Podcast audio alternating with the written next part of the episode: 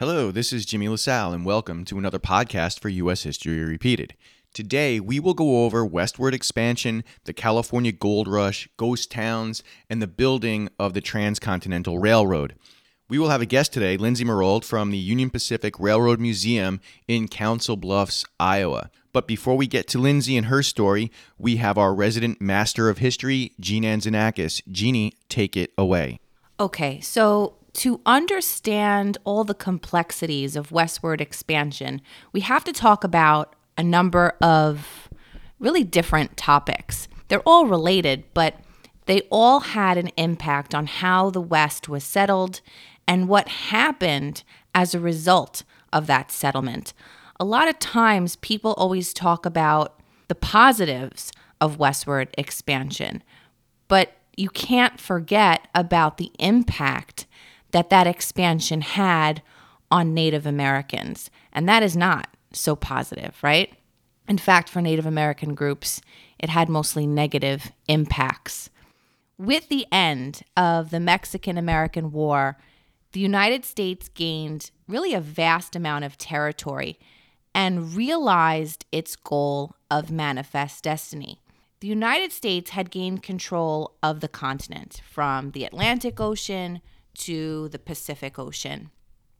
One time, you know, the thought of settlers living west of the Mississippi, where Native Americans had been forced to relocate, was really a foreign one. With the gaining of new territories and the desire for more land, more and more people moved west on what had once been designated as Indian Territory. Yet again, natives who had already been relocated would see their lands taken away, relocated again, or see their population and land significantly reduced. By 1849, with the California gold rush, more and more people were choosing to settle west. Living in the West, it wasn't easy, nor was the journey to get there. By the 1830s, a variety of railroad and canal companies began popping up throughout the United States, the majority of them throughout the North.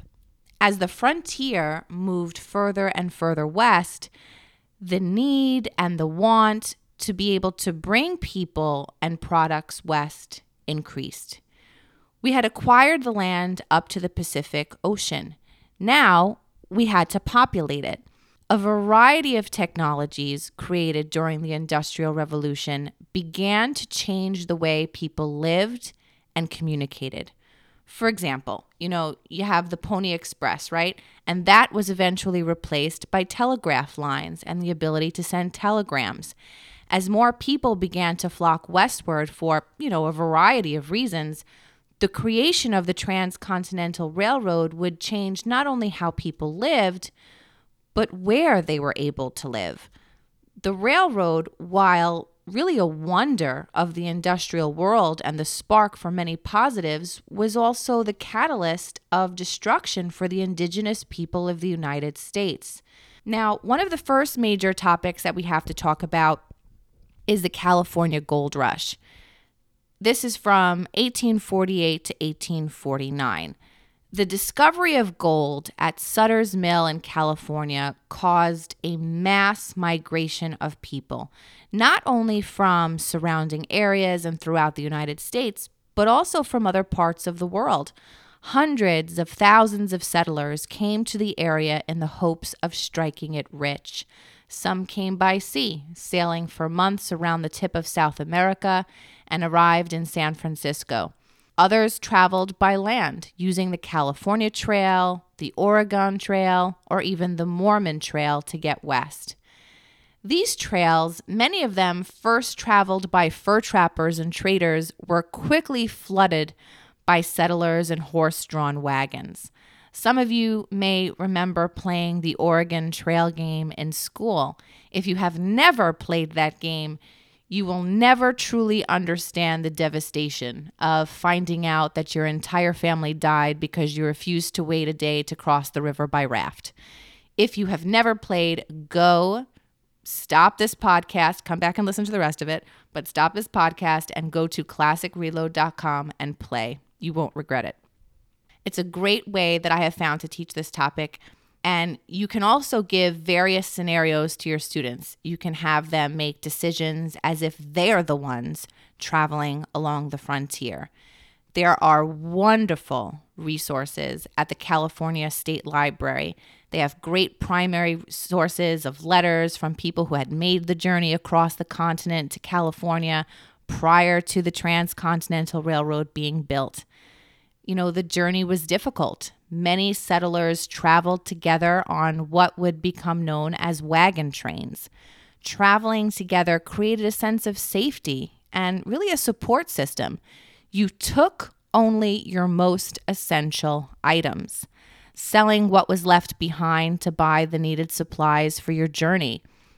A broken wagon wheel, disease, dangerous river crossings, bandits. These were just some of the dangers, yet people still came. Taking only the most essential items, they were forced to abandon many of those things along the way the number of graves along the trails are really staggering. The thousands of prospectors who arrived in California in 1849 became known as the 49ers. It wasn't just some miners who became wealthy. Mining was difficult, and the more people who showed up, the more difficult it became to strike it rich. Unless you were a merchant in the area, then you made money hand over fist selling mining supplies. The swell in population also helped California to become a state faster, and it entered the Union in 1850 as a free state. Um, if you listen to our podcast on the events of the 1850s, we talked about the Compromise of 1850, which is how California was able to enter as a free state. If you haven't listened to that podcast, go back and take a listen. Another example of, you know, finding either gold or silver was the Comstock lode of Nevada in 1858. The discovery of silver in the region, which was the first in the United States, also encouraged settlement. Now, in these areas where people are finding whether it be gold or, you know, silver, we see the creation of boom towns and eventually those famous ghost towns you may have heard about we see the rise of towns springing up. So once an area was designated as being rich with gold or silver, you know, people quickly flooded the area. These prospectors would need a place to live. Towns quickly sprung up around mines. You'll have boarding houses, grocery stores, or a mercantile, a post office, a jail, and of course, many saloons. When we think of mining, we sometimes imagine the image of that rugged cowboy sifting with a pan and mining tools. Now, that did happen, but mining was not easy and it required heavy machinery. Now, how did that machinery get there and who brought it there? Before the Transcontinental Railroad, it had to be brought over by sea around the tip of South America or through the isthmus of Panama. Eventually, there will be the canal there. The voyage was expensive, and the machinery needed was equally expensive. So you have thousands of hopefuls who have rushed westward in the hopes of becoming rich, but it will be these Eastern financiers who have put up the money, bought the rights to the mines, for example, that are really the ones who will be getting rich. When the mines dried up, people left and they moved on to other places with other opportunities. These once booming, gunslinging towns had been deserted and they became known as ghost towns. Many of these ghost towns still remain today. Some have become tourist attractions like the ghost towns of Bodie and Calico, California. When people refer to this time period, people refer to it as the Wild West. And that is true to an extent. Many of these boom towns didn't have the funds to keep a local sheriff on the payroll. There is very little government in many of these places. So, what do you do? You have people taking the law into their own hands. You have vigilante groups. You have lawlessness. Westward expansion also had a significant impact on Native Americans. The Indian Appropriations Act of 1851 established the reservation system in the United States. What this act did was it designated land for Native Americans to live on, and they could not leave without permission. It was a way to put Native American tribes under government control and Americanize them. With the loss of ancestral lands, it became increasingly difficult to maintain their traditional ways of life. No longer able to leave, follow the buffalo, fish, or gather traditional foods. Many groups came dependent on government provided rations, which introduced new foods that also made them sick. Many died of starvation and disease. You know, no longer able to provide the basics for their families, many Native Americans were forced to find labor jobs. Many found jobs within the mining communities that sprang around mines, whether cooking or cleaning or even those who had become sex slaves for the predominantly male populated boomtowns of the West. They quickly found themselves competing for jobs against newly arrived Asian immigrants who had arrived on the Pacific coast. For many Native American children, they found themselves in Indian schools that were created to force further assimilation. Their parents were gone, their native language was gone, their traditional clothing was gone. The education provided was one that would allow them to assimilate into American society. It wasn't successful. Many attempted to run away and resisted the new cultural ways being taught to them. Native American tribes resisted these measures, and it resulted in a number of Indian wars. You may recall learning about the Sioux Wars, the Battle of Little Bighorn, or Custer's Last Stand. The result of gold being discovered on Native American lands was war.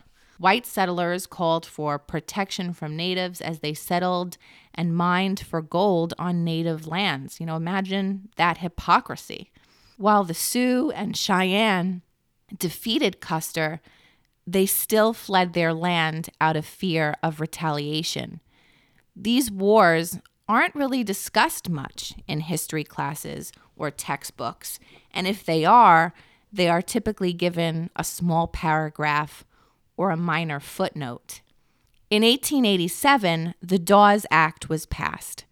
The Dawes Act gave the federal government the right to break up tribal lands into individual allotments. Native Americans who agreed to these individual plots were given citizenship. This law also allowed these individual parcels to be given to non native settlers. It was common to see ads showcasing the availability of Indian lands. These lands were sold by the Department of the Interior. In my research for this podcast, I reached out to the Historical Preservation Department of the Cheyenne Nation and was quickly put into contact with a man by the name of Wallace Beercham, who agreed to speak with us about the impact that westward expansion had on the Cheyenne Nation and our next podcast will be completely dedicated to that conversation. So I hope you will listen to our next podcast for that really important conversation. What had been once designated as Indian territory was now being carved up into land that was being settled by whites and would eventually be admitted to the Union as a state.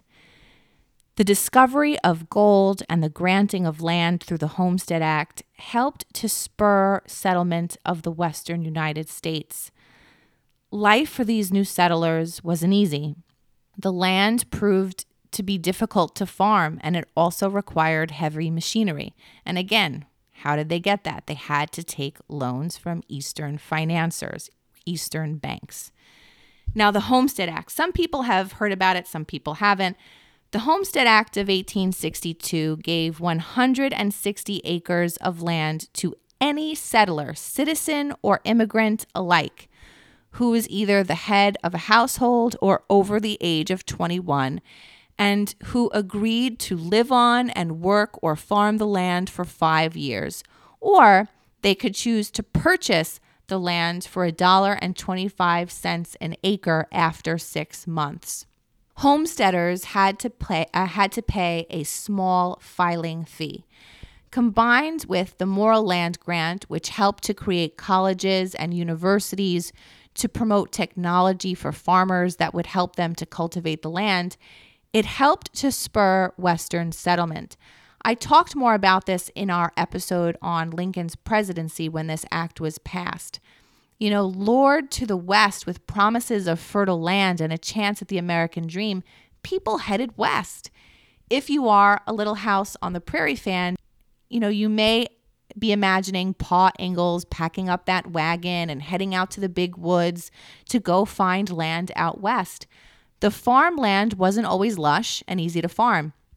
In fact, many required the use of heavy machinery and they had to take loans from Eastern bankers, as I mentioned earlier. Life in the Great Plains region wasn't easy. In the post Civil War era, we see an increase in immigration to the United States.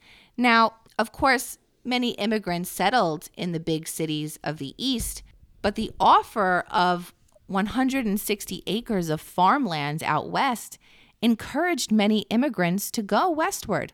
The opportunity to old land was once thought to be beyond their reach, especially if you consider the old European custom of land being inherited only by the eldest son.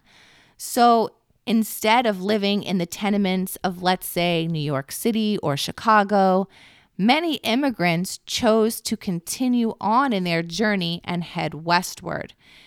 Now, homesteaders were expected to build homes and work the land.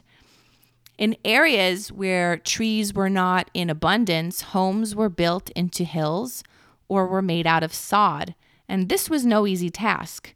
The sod bricks were heavy and they dried quickly, so you couldn't cut more sod from the ground than you can use each day. Those homes were often referred to as soddies. Farming the land was equally as difficult. Extreme weather conditions such as droughts, blizzards, tornadoes ruined crops and the dreams of many farmers. Some packed up yet again and went further west or went back home. For the ones who stayed, the farmers began to work together. The Granger movement was an alliance of farmers who worked together to improve their conditions. Many of the things they advocated for became part of the populist movement in the late 1800s, which we will talk about in a future podcast. With more people living out west, a desire to connect the markets of the eastern and western half of the country, and a need to tame the Wild West by bringing government there, the idea to build a railroad line to connect two regions led to the creation of a transcontinental railroad, the first of its kind in the world. The Pacific Railroad Act of 1862 was when you see calls to build a railroad line to reach the Pacific coast on the United States. Now, these calls began before the start of the Civil War. Debates over where the line would run, in the North or in the South, stalled the issue until 1862. After Southern states seceded, Congress passed the Pacific Road Act in 1862 the railroad and telegraph lines would be built along the 32nd parallel. Two companies were charged with building the railroad lines the Union Pacific, which would begin building the line in Missouri, and the Central Pacific, which would begin building in California. Now, they would somehow have to carve their way through the Sierra Nevada mountains, and the two companies would meet in the middle. The meeting point was not known at the start of construction, but would eventually be Promontory Point in Utah. As an incentive, Congress gave each company thousands of acres of land for each mile of track that they laid. At the start of construction, the offer was 6,400 acres of land for every mile of track. Over time, to offer an even greater incentive to move as quickly as possible, that number was doubled. And in addition, they received thousands of dollars in federal bonds. The government would not pay a cent until 40 miles of track were laid. An abundance of wealth was at stake, and each company raced to lay as much track as they could. Over the course of seven years, these two companies worked at record breaking paces to get the job done. The labor demand to build the railroad was significant. The goal was to get the job done as quickly and as cheaply as possible immigrants from China were employed by the Union Pacific Railroad Company. Now, this railroad is being built on the backs of immigrants, immigrants who would be later singled out by the American government and further immigration banned by the Chinese Exclusion Act. Chinese Americans would not be allowed to become citizens until the 1940s and they faced tremendous amounts of discrimination. When we talk about the Transcontinental Railroad, people always discuss the achievement of such a feat, the ingenuity, the possibilities for growth that it created, and rightfully so. But we must also equally discuss how it destroyed the Native American way of life and how the individuals who labored on this great example of American ingenuity, how they were treated, and the impact that it had on indigenous tribes. The Central Pacific Company was funded by four California merchants in 1861. They paid engineer Theodore Judah to do a survey on the best possible path through the Sierra Nevada mountains. This railroad will have to climb a summit thousands of miles high and it would require the digging of tunnels through mountains of rock. They hired thousands of Chinese immigrants who had come to California during the gold rush. The discrimination they faced trying to get jobs resulted in many of these immigrants to accept being paid less than the white workers doing the same job, and sometimes less dangerous jobs. The work was extremely dangerous and backbreaking. In order to dig tunnels through the mountains, it required the use of explosives and really round the clock work. And it you're you're you're forced to kind of constantly hammer and chisel away at the granite. Imagine working and doing this for 10 to 12 hours and at the end of the day you were an inch or an inch and a half further into the tunnel than when you started. And tomorrow and the day after that, it's going to be the same thing. These workers chiseled through mountains. They dangled off of cliffs by rope that are thousands of feet in the air. They dealt with severe weather. We're talking snowdrifts and avalanches. The Transcontinental Railroad would not have been possible without the labor of immigrants, especially Chinese immigrants the Union Pacific Company would begin building their line by the Missouri River near the Nebraska and Iowa border and would head west. This company would also face difficulties in building their portion of the railroad line.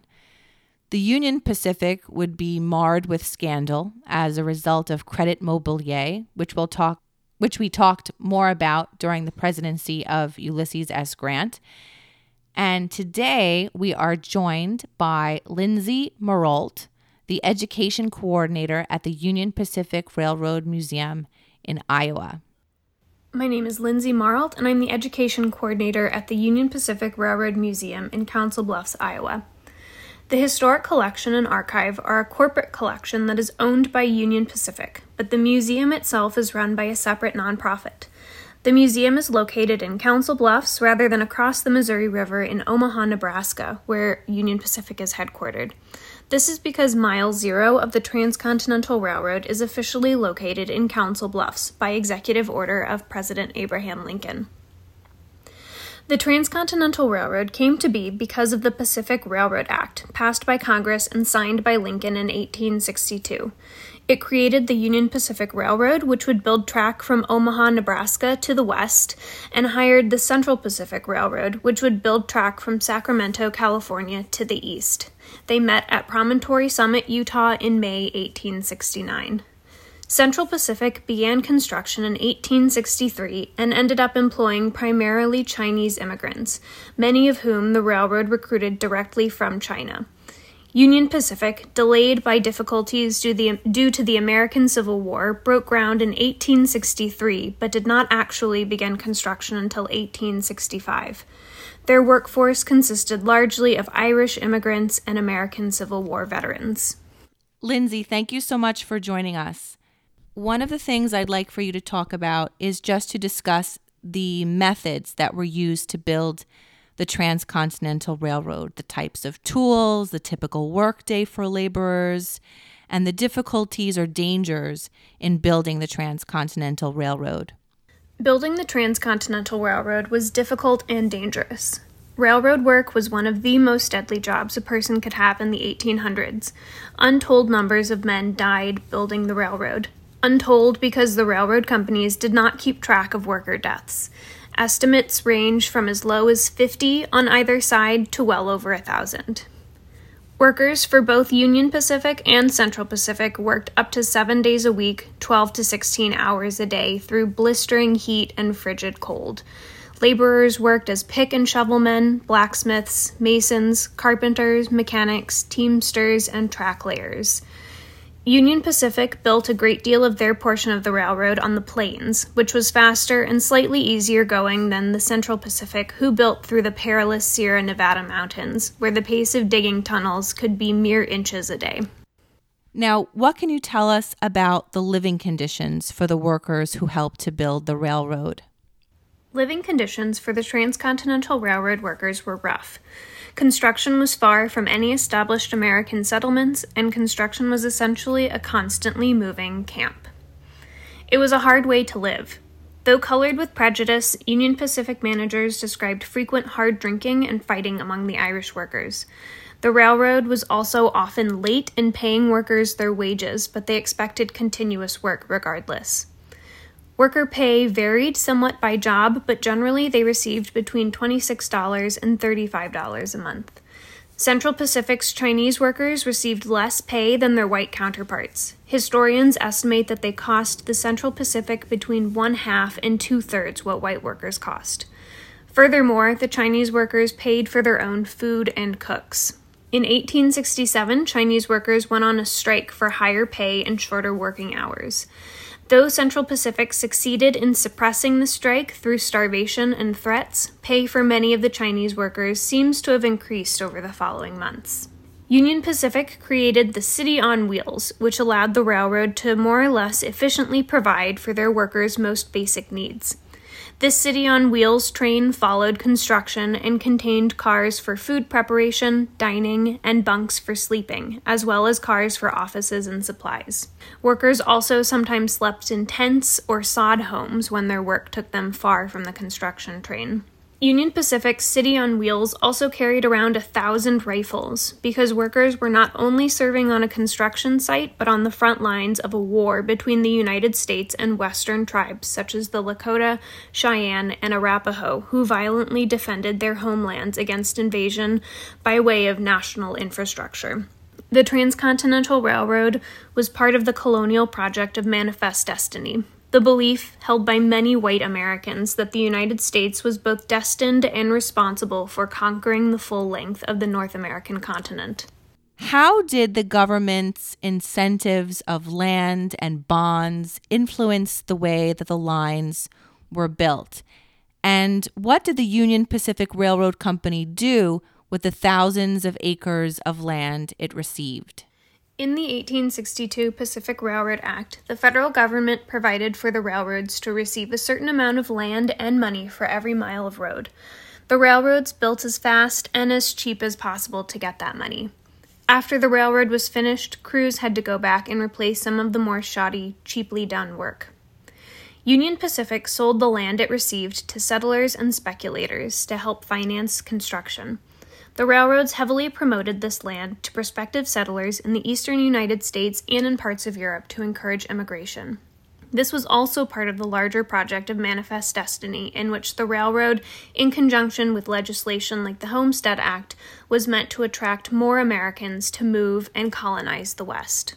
What might people be surprised to know about the Transcontinental Railroad or the museum itself? When the railroad was completed, transcontinental travel, trade, and communication could be much faster than it had been before. The perilous, months long overland journey turned into a relatively safe, if not terribly comfortable, couple week trip, at least as long as you were traveling someplace along the rail line. However, the railroad industry also played a significant role in the economic panic of 1873. Just four years after the completion of the Transcontinental Railroad, rampant speculation and overinvestment in railroad construction contributed to a massive economic downturn that was known as the Great Depression until the 1930s. Lindsay, thank you so much for contributing to this podcast. Jeanan, take us through the completion of the railroad and tell our listeners what they have to look forward to in our next podcast. Construction on the Transcontinental Railroad ended on May 10, 1869, with the Golden Spike in Promontory Point, Utah. News of the completion of the railroad was celebrated throughout the country. News quickly spread through the use of the telegraph lines that had also been installed across the continent. What was once a long and difficult journey now took one week. The economies of the eastern and western half of the United States were now connected. When the Transcontinental Railroad was completed, what time the trains would be arriving and departing proved to be really a logistical nightmare. When it came to telling time, there were typically three ways to measure natural time, which is measuring the movement of the sun in the sky then local time, and then railroad time. Each rail line would print timetables of when the trains were scheduled, and there were many different rail lines. Time needed to be standardized. Eventually, in 1883, four time zones were created in the United States Eastern, Central, Mountain, and Pacific. The Standard Time Act of 1918 would make this official in the United States. When this topic is discussed, it almost always focuses on the positives. But it is also important to discuss the negatives that came from it as well.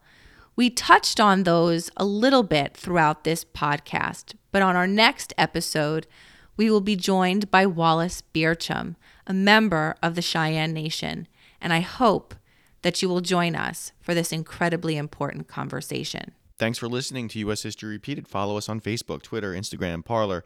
Visit our website at ushistoryrepeated.com and subscribe to our podcast.